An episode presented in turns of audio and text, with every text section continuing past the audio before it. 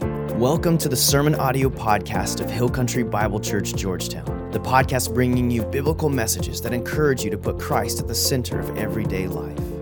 We're here to help you engage in the local church and to invite you into a life that matters through Jesus. If you have any questions about your next step, visit us online at hillcountry.life. And now for today's message. Good morning. Everybody doing good? Excellent. It's good to be back with you. I was at a church planting conference last week in Orlando. Had a great time there, but always good to be back home. So, the website Fast Company posed a question that I'd like to start with today. The question was this What is the greatest logo of all time? Now, did you realize that the average person gets bombarded with upwards of 5,000 brand messages every day? And every brand wants a message that's not only simple and memorable, but, but also taps into a deep level of desire. So I'm going to show you some of the best, and we're going to see how effective they truly are. Okay, I did something similar a few years back, so some of you guys may have a head start, but if you know it, I'm going to let you just go ahead and shout it out loud. Okay, a little audience participation here. And this first one is for Nike. Right, anybody know what it's called? The swoosh. That's right. Nike was the Greek goddess of victory. This is supposed to look like one of her wings. And it was actually developed by a graphic design student, Carolyn Davidson. She got paid literally $2 an hour for working for Nike. Uh, overall, she got $35 to create the swoosh. Uh, Phil Knight said of it, I don't love it, but it'll grow on me. Yeah. Mm-hmm. Grew on a lot of people. All right, this next one is for yeah, you guys can read. That's good. I know it's tricky. I got something better for you, okay? Oftentimes, logos, they have hidden messages in them. And if you look very carefully at the yellow line and where it starts and ends, it stands for the fact that at Amazon, you can buy everything from A to Z. Plus, it's in the shape of a smile to stand for how happy the people are who buy from Amazon. And I think how happy the people are who own Amazon, probably. All right, then there is FedEx. FedEx says when it's got to get there fast. Have you noticed that there's a white arrow between the E and the X? The hidden message there. Yeah, see, the arrow, it stands for speed, movement, accuracy. Then there's Baskin Robbins. Okay, I'll go ahead and say it since it's right up there, okay? Now, I may be the only one who never noticed this before, but they have 31 wonderful flavors, and the 31 is actually incorporated into the logo here. You see it there? Just to remind you, Okay, now this next one's gonna be kind of tough because it doesn't have a name attached to it. Wow, you know this. Yeah, what would happen if Starbucks were to close, no coffee was available, right? the country would collapse, wouldn't it? Yeah, we'd save a lot of money, yeah. Five bucks. Okay, then this next one, there's uh, Google, okay? The logo for Google is the word Google. I have no idea how this one even made the list, so we'll move on. Okay, next, there is yeah, the golden arches. You know, Business Insider says this is the most recognizable logo in the world. Stands for satisfaction. You get food, you get it fast, you get it cheap, right? Uh, you know, it's, it's, you know, it tastes good. If you have a van, your kids can put together a whole meal just by rummaging through the cracks in the seats and get all the french fries you got the last time you were there. Yeah, that's McDonald's. You know, really smart people, they stay up late at night dreaming up these things. And a good logo, it's not just memorable, it's also compelling. It makes you say, I have to have that. I have to be a part of that. So, what's the greatest logo of all time? Well, that brings us to a really crucial observation. For 2,000 years now, the primary image that has been associated with Jesus and his movement of people, oddly enough, has been two pieces of wood that were fastened together to execute slaves and criminals. For people who follow Jesus, this is the corporate logo. This is our brand. And if you reflect on this, it's really, really strange. I mean, other religions have symbols that are much more inviting, as you may know the Star of David, maybe uh, a you know, crescent moon, lotus flower, images of light, beauty, nature. If you were designing a logo to attract men and women from all around the world to become a part of your movement, no marketing expert would recommend a means of execution. But it's become so familiar to us through jewelry and art, we've been desensitized to it. We miss its shocking meaning. I mean, how likely is it that Georgetown Utilities would select as its logo an electric chair, right? with a slogan, The Power's On. Wouldn't be too much different, would it? How likely is it that jewelry makers would make necklaces with little guillotines on them or something? That would actually be pretty popular with the goth crowd, probably. But, but how odd is it that more graves are marked by crosses than by anything else? I mean, it's unthinkable that they'd be marked by some other means of death, like gallows or knives or guns. Unimaginable. And yet, we don't even think twice about the cross. Well, you should know this did not happen by accident. Jesus was the master of images, as with everything else, and he purposely selected this one, the cross. And it became, as he knew it would, the most famous, the most powerful image in history. The obvious question is why? Why a cross? Well, that's what we're going to look at today. See, we've begun as a church to study passages from this remarkable book in the New Testament called First Corinthians. And Corinth was a culture very much like ours today, especially the greater Austin area. We talked about this back in week one. It was rebuilt by Rome, so it had a startup culture. It was generating enormous wealth. It was culturally, ethnically, spiritually very diverse. It was extremely competitive. The people who lived in Corinth were obsessed with status. Remember, they were killing it. You know, if you think the logo of a cross would be strange to us, it would be exponentially stranger to them. And this is what is totally unique about the Christian faith. An author, Fleming Rutledge, writes The world's religions have certain traits in common but until the gospel of Jesus Christ burst upon the Mediterranean world, no one in the history of human imagination had conceived of such a thing as the worship of a crucified man. See, it was Jesus who conceived of such a thing. It was Jesus who used the cross to express the brokenness of humanity, the measureless love of God, and a paradoxical pathway to victory in the good life that Amazon and Nike and Starbucks and McDonald's only give us tiny little tastes of. Now, Paul was totally captivated by the cross of Jesus. In fact, the image and message of the cross runs all throughout his letter to the Corinthians. And people, the cross is about much more than just how to get a ticket into heaven. For Paul, it summarizes everything that Jesus taught that those who are servants are actually the greatest that, that the first will be last, that it's more blessed to give than to receive. It's like everything that Jesus ever did or taught somehow got fully expressed and fully embodied on the cross. I mean, the cross that embodied evil and guilt and death, Jesus turned it around to embody goodness, love, and life.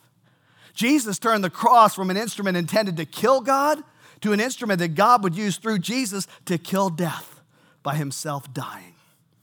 And so we're going to look in depth in the study in Corinthians at the cross, and we're going to seek to be a people of the cross. Paul said, For Christ did not send me to baptize, but to preach the gospel, not with wisdom and eloquence, lest the cross of Christ be emptied of its power.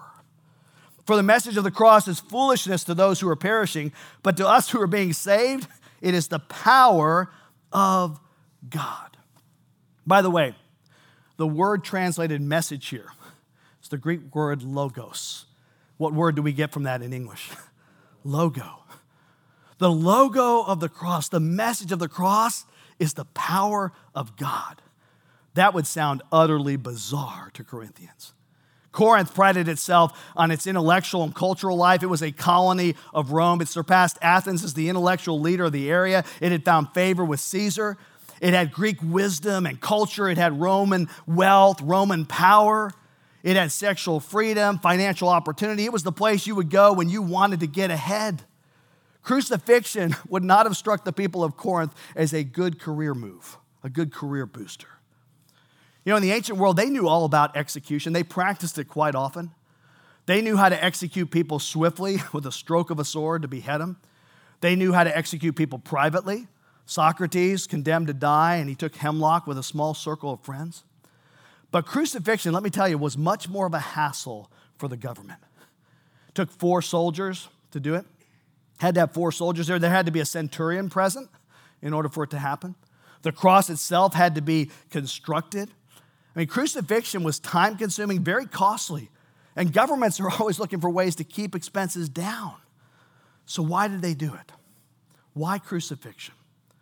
Well, for two reasons. First of all, crucifixion maximized the pain inflicted on the person being crucified. It took hours, sometimes days, for the person to die. Second, crucifixion maximized the public humiliation of the person being crucified. It was a public spectacle. Do you realize the victims would be stripped naked? This happened to Jesus. And all that was an essential part of crucifixion to have no power over your body, to be exposed, to be shamed, to be mocked. And then, as you may know, there would be a procession to the place of crucifixion, right? And it was kind of like a parade. They would actually have an individual who would shout out to the crowd over and over again the nature of the crime committed. They would have a board on which that crime was written. They would go and take the longest routes through the most crowded streets to maximize public attention. A Roman writer, Seneca, he lived around Paul's day, said that any self respecting man would commit suicide before allowing himself to be crucified. You know, Rome used crucifixion primarily for slaves. It was actually called the slave's punishment, or they would use it for rebels who conspired against the government. Rome was trying to control these foreign countries like Israel who hated them, and this was kind of their way of discouraging rebellion. So if you sought to become the Messiah, your number one rule would be don't get crucified. Don't get crucified. Conventional wisdom, the kind they admired in Corinth, would say that's a good rule for leaders in general. Ron Heifetz from Harvard, he actually has a great definition of leadership. I love this. If you've ever been in a leadership position, you'll get this.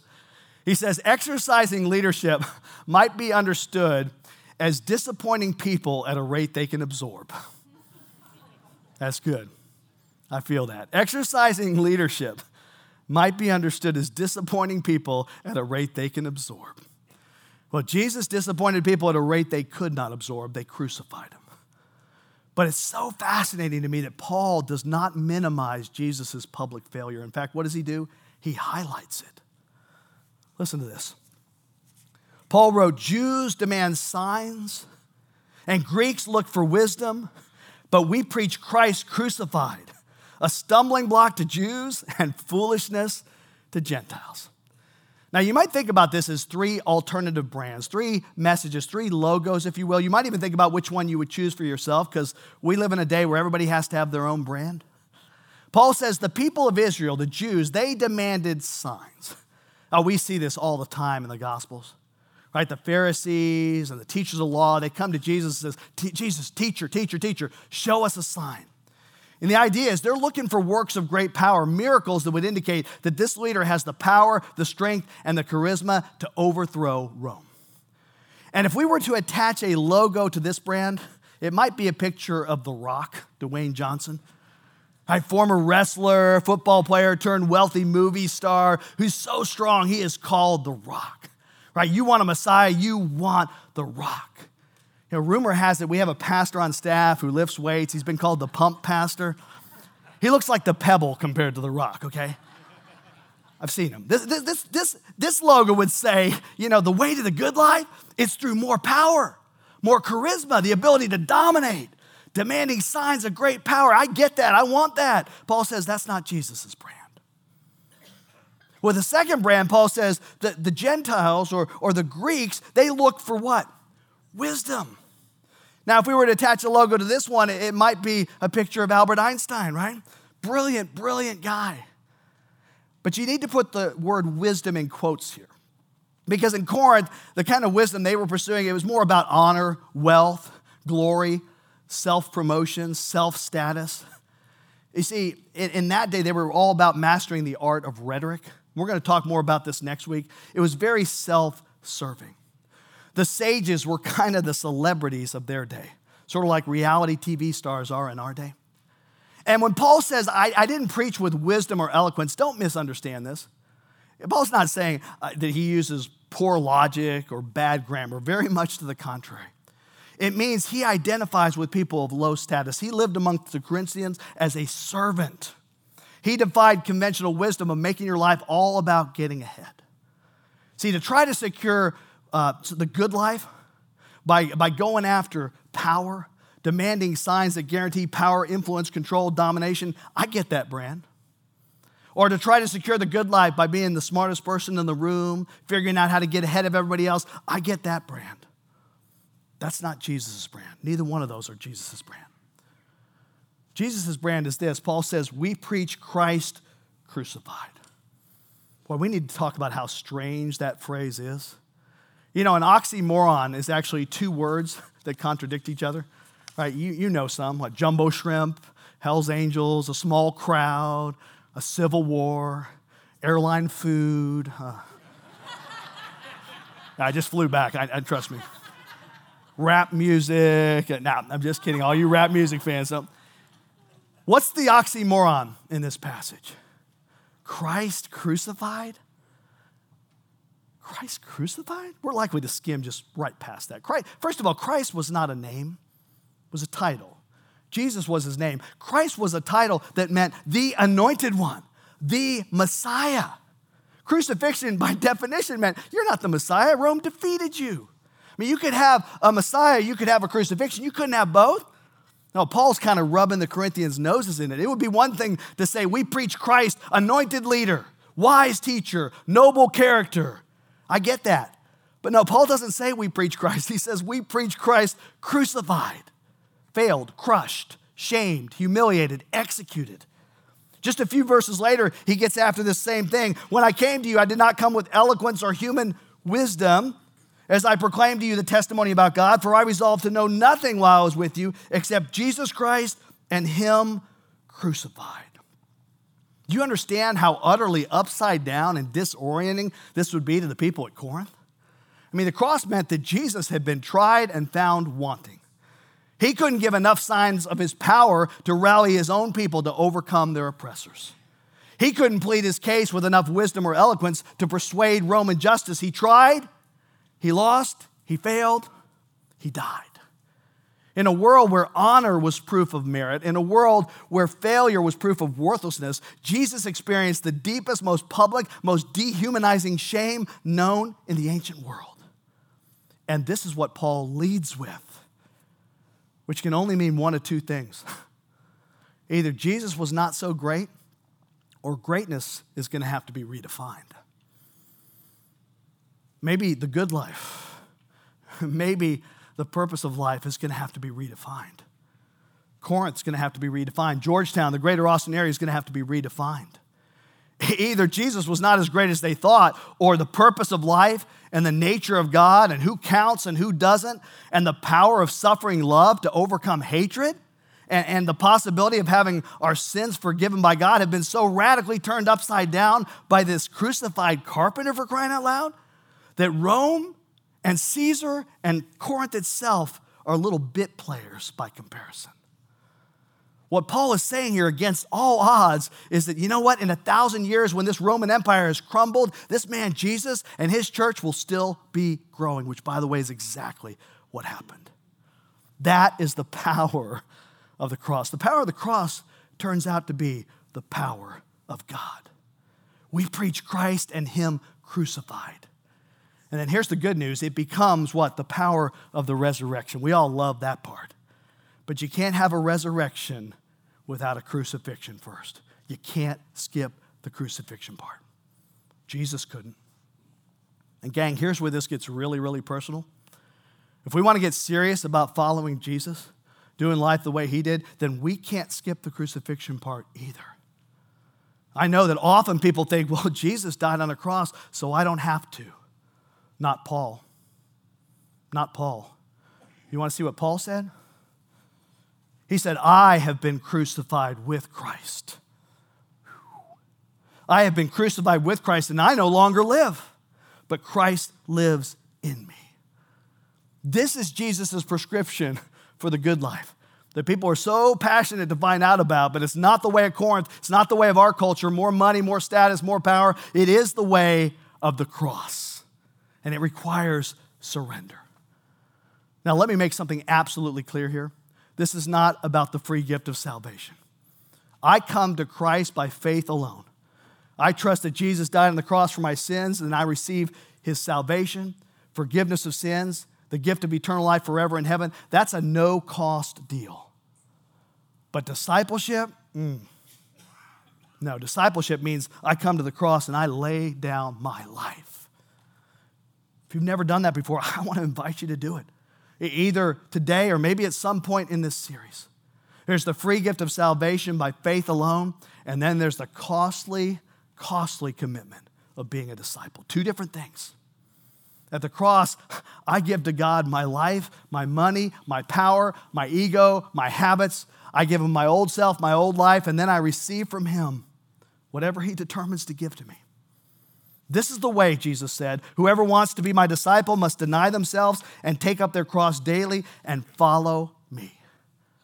Now, here's something really fascinating Jesus chose the way of the cross. In fact, he named the cross as his logo long before he ever died on one. Isn't that interesting? And he tells anyone who really wants to follow in his footsteps, to be his disciple, you got to live under the cross remembering there's great power in the cross, but it also involves great humility. It involves dying to yourself. So, as we close here, I want to talk about what it means to live under the cross. First of all, it means you got to try to do every moment of every day with God. Continually asking Jesus to partner with you, guide me, give me wisdom, give me strength. And then you look for ways to put others ahead of yourself. Look around to see who you can encourage. When you're in a meeting this week, pray that God would let some other person say something really smart. Pull for your biggest rival to shine the brightest in that room. I know that hurts. I get that. I feel that, but it's good. If you're at school, take your tests under the cross.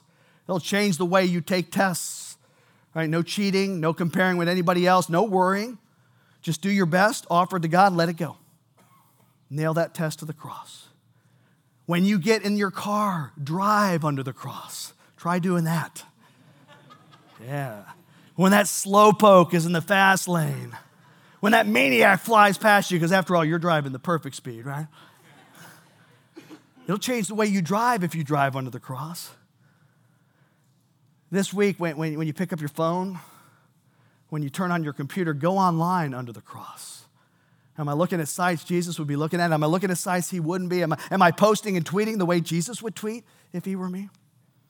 In your home, live under the cross. Ask God to help you be a servant to your spouse, to your roommate, to your siblings, to your children. Let the cross remind you that God has not put you in control over them. Even though you know their life would go so much better if they just let you run it, right? It's all right, let it go. Live under the cross this week. Listen, care, serve, speak truth, encourage, give. Take the cross with you into your Corinth. Because I'll tell you a little secret. There is a wisdom you cannot Google. There is a treasure you cannot get on Amazon. There's a hunger you cannot satisfy at the Golden Arches. FedEx might save you some time, not eternity. Through the cross of Jesus, which is the power of God, the riches of God, the wisdom of God, the abundant good life, it can be yours. Yeah, I heard about a guy who, whenever trials and troubles would come, he would always say to those around him, Here's what we're going to do, guys. We're going to double down on the cross. We're going to bet everything on this crucified carpenter who's the hope of this world. Because I'll tell you this no matter how well you end up doing in Corinth, the day is going to come when Corinth will let you down. Corinth will not save you. Corinth has no power over death, the cross does. Some people look for signs, right? Power and domination, not us. Some people, they, they look for wisdom, being the smartest guy in the room, not us. We're going to follow the crucified Christ who was killing it. We're going to double down on the cross. Okay? Let's pray.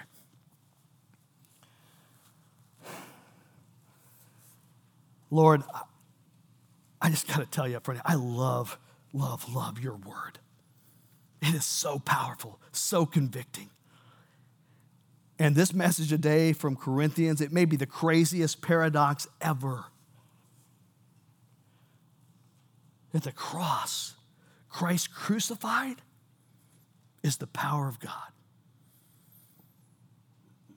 That our logo, our brand is the cross.